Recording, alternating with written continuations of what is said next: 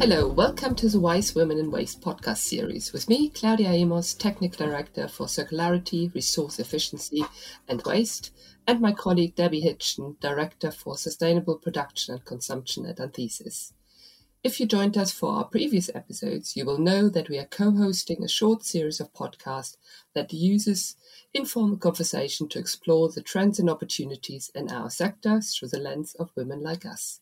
We are inviting inspiring women in the waste and circularity industry to discuss our passion for the work we do and provide some industry insights and knowledge along the way. Today, we are super excited to be joined by Emma Hampsey, consultant in our Sustainable Production and Consumption team.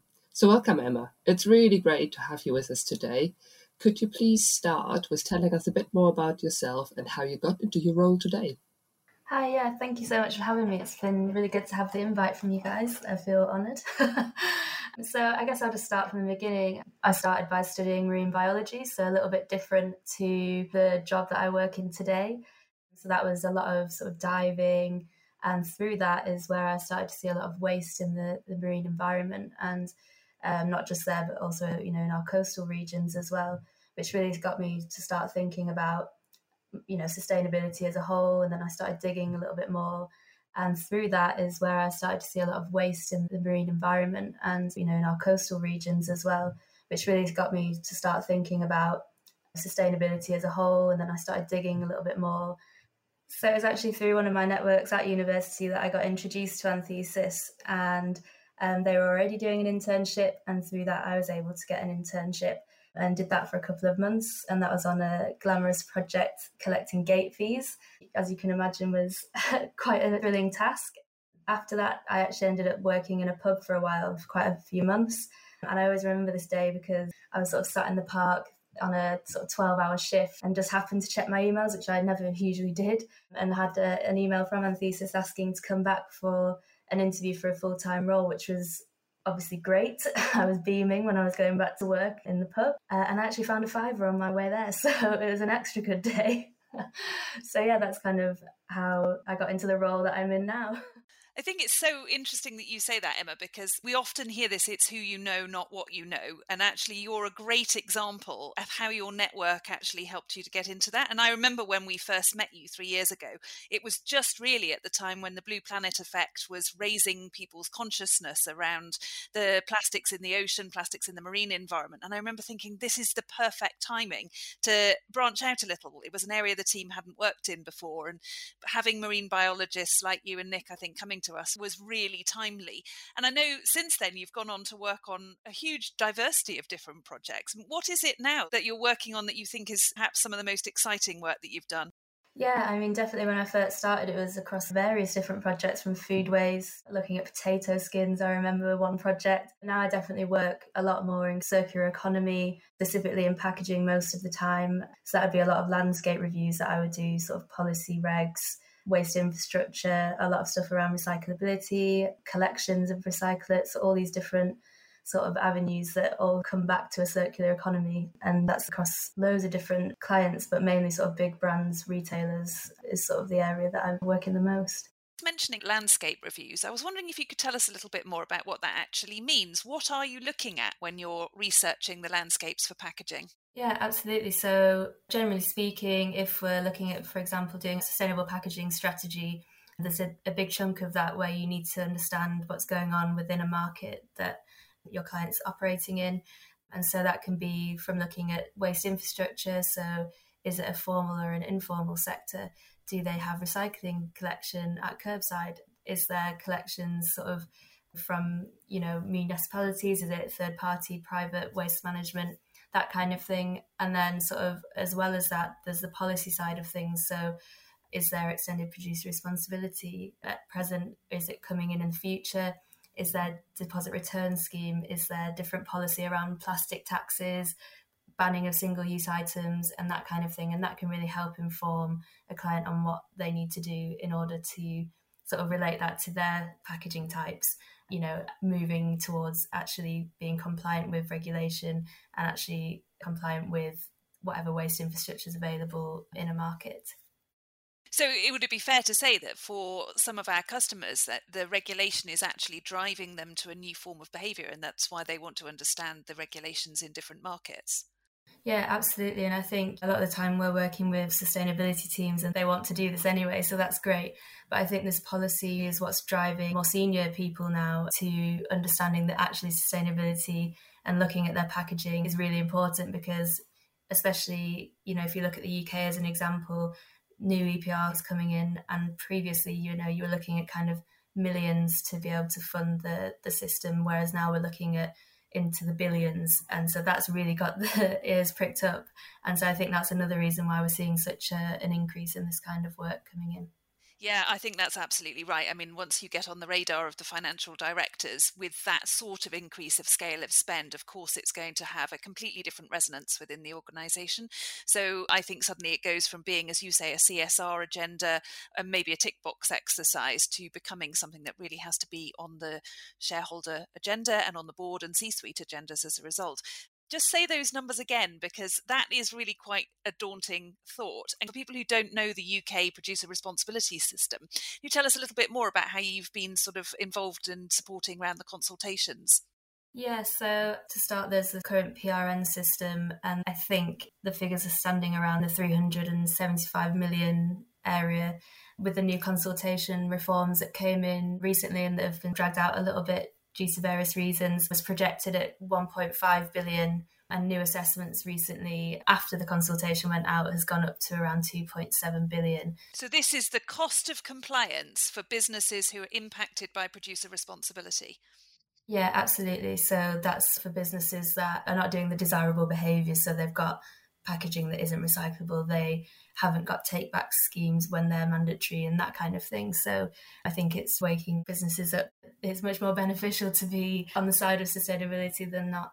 Yeah, I think it's a significant consideration and factor in all of this. And if I understand correctly, you were also telling me before this conversation that there is now a change in the share of that responsibility. So that cost is going to be potentially landing on fewer stakeholders in the future, whereas now it's currently in the UK split across a larger number of the supply chain partners. Is that right? Yeah, so I believe that if this does happen, that it would sit with the producers rather than you know their suppliers for for one example and that's the same across different policy that's coming in as well so carbon tax is another example of that yeah, so suddenly the financial imperative for different players, different actors within our producers to really understand what the sustainability impacts are have become so much more important. It's a really interesting conversation. And for those people who are outside of UK, the question is well, what does this mean in other parts of the world? But your landscape reviews are throwing up significant increases in EPR systems globally, aren't they? Yeah, so in the past it's definitely been quite Eurocentric. And like we've said about the UK, there's other European markets that are also reforming their policy, but we can see it's cropping up now. It's not in the US yet, but there's definitely states that are driving for it in Canada, elsewhere as well, even in remote areas with less infrastructure that you might deem as underdeveloped are really driving and getting behind EPR now. And I guess those jurisdictions have the opportunity to be fast followers because producer responsibility has been in UK and Canada and other parts of Europe for several decades now, sort of coming in here in the UK in the 90s. So I guess there's a nice blueprint that if they want to look at that and use it as an opportunity to fast forward regulation locally, provides them with some frameworks to do so. You mentioned Europe a couple of times, and I think there's some quite interesting stuff going on in France, isn't there, where they're looking at taking their producer responsibility into a wider remit of opportunities. So I believe that they're looking at refill systems in France, aren't they? Yes, I think they're definitely looking at moving away from any single use that they possibly can that doesn't have an alternative, and refill is definitely one of those things that they're looking to bring in. I think France is definitely the most progressive country in Europe at the moment. They've just released their new circular economy plan, and it's just so much more wider reaching and stringent than their previous policy that they had in place.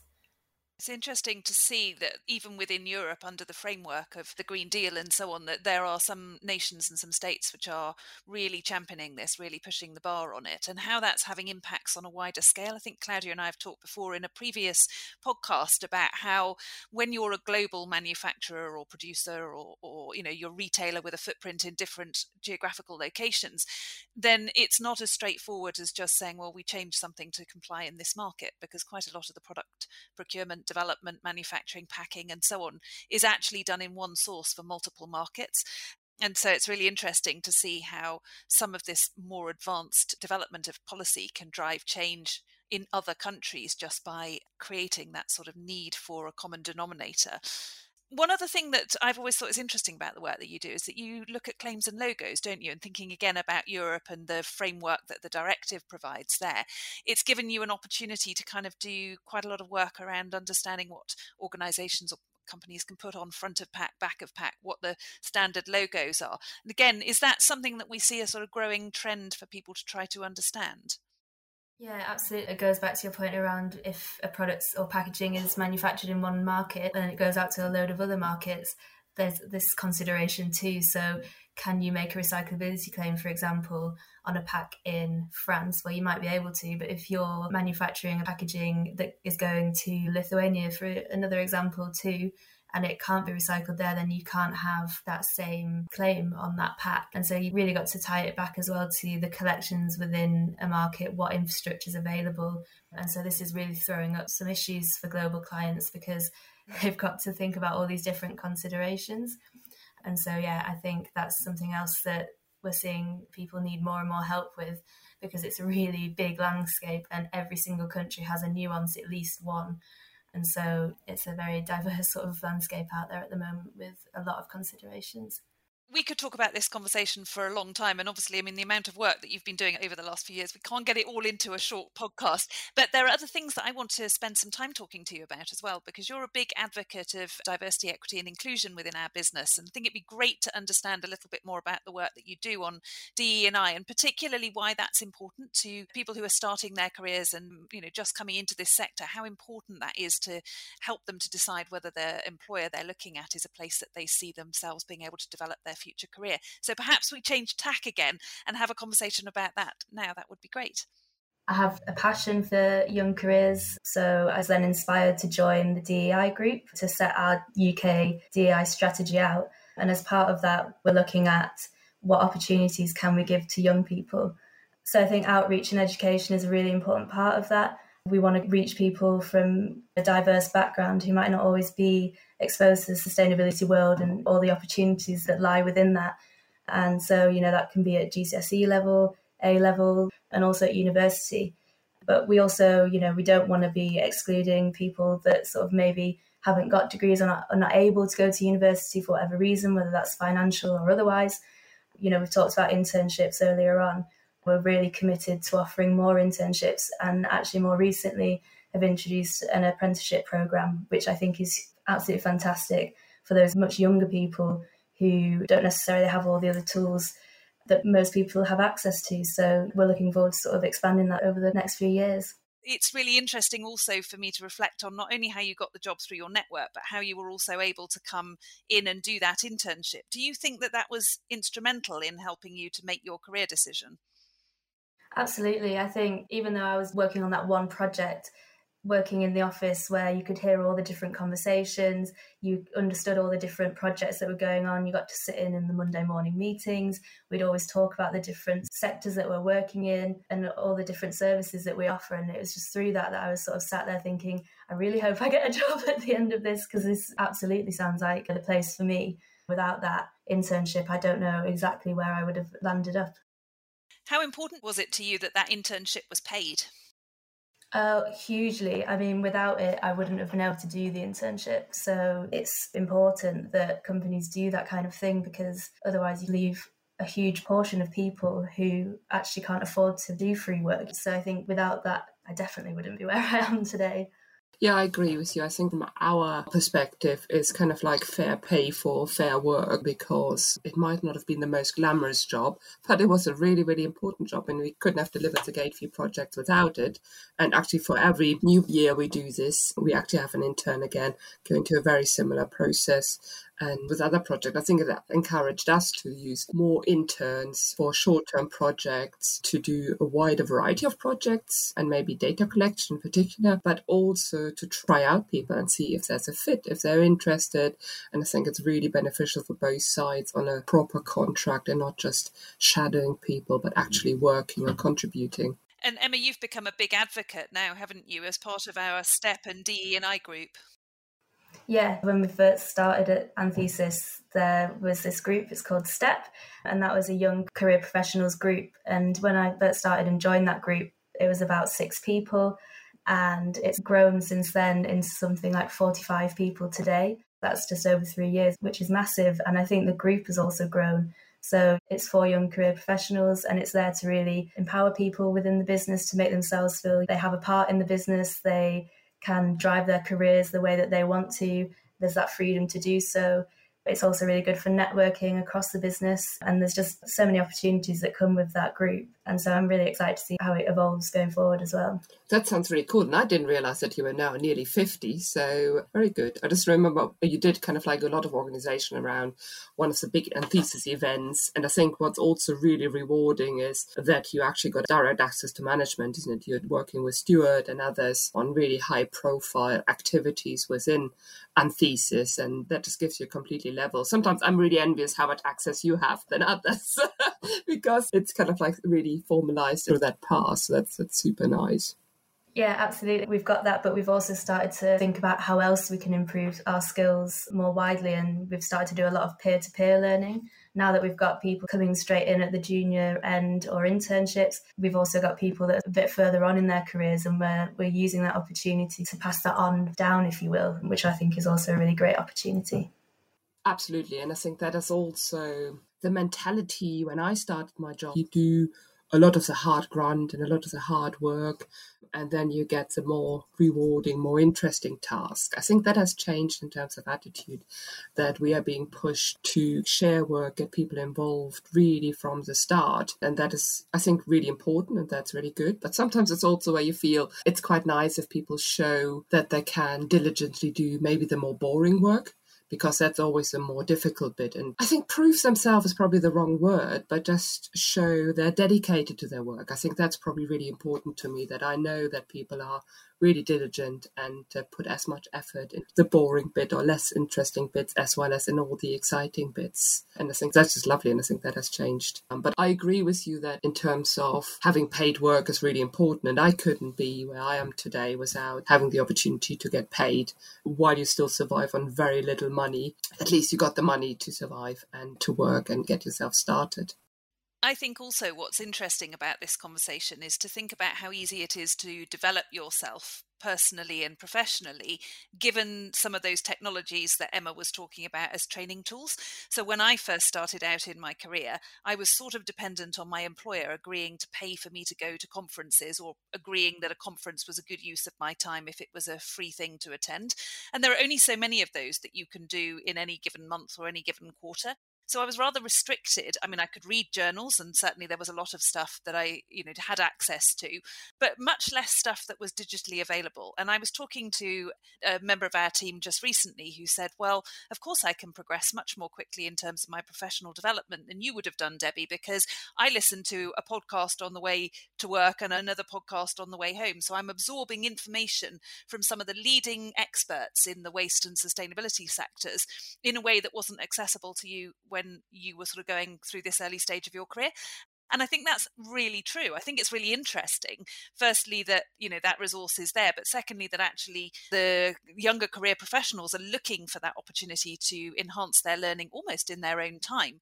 But i wonder sometimes whether the gap is around the sort of emotional intelligence, the stuff that you can only learn on the job or part of a team. And I think that that's an area which just recently, over the last couple of years, wherever you are in your career development path has been impacted by the pandemic and it's much more difficult for us as individuals now i think to learn the social connectivity to look at body language or to read the emotional intelligence and maybe it's even harder to be authentic because we're all sitting in remote environments with just a two-dimensional screen. So emma i'm interested to hear whether you have views on the pros and cons i guess of the digital learning and the development opportunities that digital provides you as you start your career? Yeah, I mean, I think in terms of, you know, you mentioned there about listening to podcasts, yeah, everything is at the fingertips of people now. If you want to look something up, you can look that up. And of course, that's going to help people to progress in their careers much more quickly. I think there's a difference, though, between exactly your point. So there's two dimensional, and then there's actually in practice and what goes on in the real world. You know, you can read as much as you like online, but if you don't develop those other skills where you're dealing with clients, you might be talking to colleagues, networking at a conference, you can't get that from reading about it. You have to actually go and be in that physical being to get those kinds of skills. So I think even though technology is a, is a wonderful thing and it's fantastic, I do think about the younger generation and how they will actually have personal skills and be able to kind of interact with people. I think about my brother, who is much younger than me, and you might be lucky to get a grunt out of him sometimes, you know, he's just on his phone all the time. I do think about that and what will the landscape look like? I'm saying when I'm older, but you know, in years to come. I guess the point here is looking at, you know, there's the technical skill where definitely being able to tap into podcasts, webinars, online networks, information that you can read on social media, that's definitely going to enhance your ability to learn on a technical front quite quickly and to take in a range of different views. So you can test and challenge what you're hearing from one expert by listening to a counter view online from somebody else. But I think what we're all potentially flagging is that to be a good leader in this space, to be more wise in a sort of rounded term, you actually need some of that real in business, in situ environment and that learning opportunity that comes with that. So I don't know about uh, you guys, but I'm super excited about the opportunity to get back into the offices after the lockdown ends sort of later this summer, because I think that's one of the things that I've really missed is that social interaction with colleagues and that ability to have a conversation that's perhaps founded on something more than just a two dimensional human being on a screen. I think that's really true. I'm quite happy to work from home and not come into the office, but I have to admit that every time I come into one of the Anthesis offices, there's always added benefit in terms of colleagues you don't often see because they're hot desking, or you overhear conversation, or you're being asked a question by somebody just because you're around, because it's still a bit different to knock on somebody's door via Teams or just to have a chat. And I think that's always beneficial. So, yeah, definitely much more enjoyable and much more natural exchange and conversation about work stuff and private stuff and just what's going on having said that, I think you know they say necessity is the mother of all invention, and the thing that's really impressed me over the last year or so is how people, more those in the younger generations, perhaps in the millennial and Gen Z generation, have been able to take the cause of sustainability online and make that work just as effectively. I was watching Greta's A Year to Change the Planet recently, and I was just so amazed to see how she's managed to get her Fridays for Future campaign to actually move from being a march, a sort of physical manifestation of people's concern about the environmental impacts, to being something that's just as impactful, but is working on an online platform and seems to actually perhaps be gaining momentum to be getting more members from people who can now join remotely from all sorts of different locations different time zones in a way that maybe you wouldn't be able to in a physical march so there are benefits, I think, that looking to the next generation, we can learn quite a lot from. And to bring it back to STEP, Emma, I think that's where it's super exciting because you guys have actually got a membership council which is advising senior management within Anthesis about what it feels like to work in the organization, to be a young professional and sort of developing your career and what you're looking for from an employer. Yeah, definitely. That's a new thing that's come around in the last couple of months. And when we were first approached about it, I thought that was just a fantastic idea. And I think it's so valuable to understand what young career professionals are thinking within the business. And I think that's one of the keys to success. You have to make sure that you're catering for everyone. And in a business where there wasn't necessarily that many young people in the past, to then all of a sudden have an explosion of young people, it's really great that those people have that voice and are able to sort of say, you know, this is this is what we think about this and this is what we might think about that and that that's actually taken on by senior leadership and considered when thinking about future plans. Thanks, Emma. That's really interesting. My next question is really to get a bit of a view of what people are looking for in employers. And I know we have recently done a survey looking at the UK workforce. The findings from that survey were that uh, over half of the UK's workforce says sustainability is a really important factor in choosing a company to work for, which definitely has changed from my days. And I think 40% of workers stated that they're disappointed by the lack of effort and resources put into sustainability by their employer. And as well, the importance of sustainable credentials ranks high for Gen Z, so the 16 to 24 year olds, uh, and over a third say that somewhat or it's very important to them. With millennials, so the 25 to 34 year olds, not far behind, with over 60%. And I think that's probably more your category and your view you are representing here in this conversation. And I think this is kind of like a social awakening within the careers and what people are expecting in an employer. Yeah, definitely. And I think you just mentioned there sort of social awakening. I think that's absolutely the right term to coin. I think as well, you've got to look at it from a certain perspective on who has the luxury to be able to think about what they want from their employer too. Fine, we're talking about Gen Z and millennials, but you know, there's still a huge proportion of people that don't actually have the luxury to be able to think, okay, what is it that I actually want from this job? You know, are they doing stuff around DEI? Are they, again, sustainability that we talked about? What transparency has that business got with a host of different things, gender pay gap, for example? And I really think that that is definitely something that people are looking at when they when they look for a new job now, when they look for an employer, they're using platforms like Glassdoor. If there's any bad comments on there, I've had friends that have definitely not applied for jobs because they've seen stuff you know, that's not being addressed within that business so yeah, I think the landscape has changed quite a lot. But yeah, definitely to keep that in mind that there are still people that have to think about right, okay, uh, these would be nice, but I actually also need money too. So I think it's also, yes, fine, it's that generation, but I think it's split into classes. So it's always something to think about as well. I think that is a super summary of this conversation today. We have come to an end again. We could still chat for another hour or so. We might be able to do that. But I think for today, thank you so much for joining us today and sharing your insights. Really appreciate it. No, thank you so much for having me. And thank you all for listening. We love to hear your thoughts, feedback, and ideas for future topics. So please do continue to get in touch via email or LinkedIn.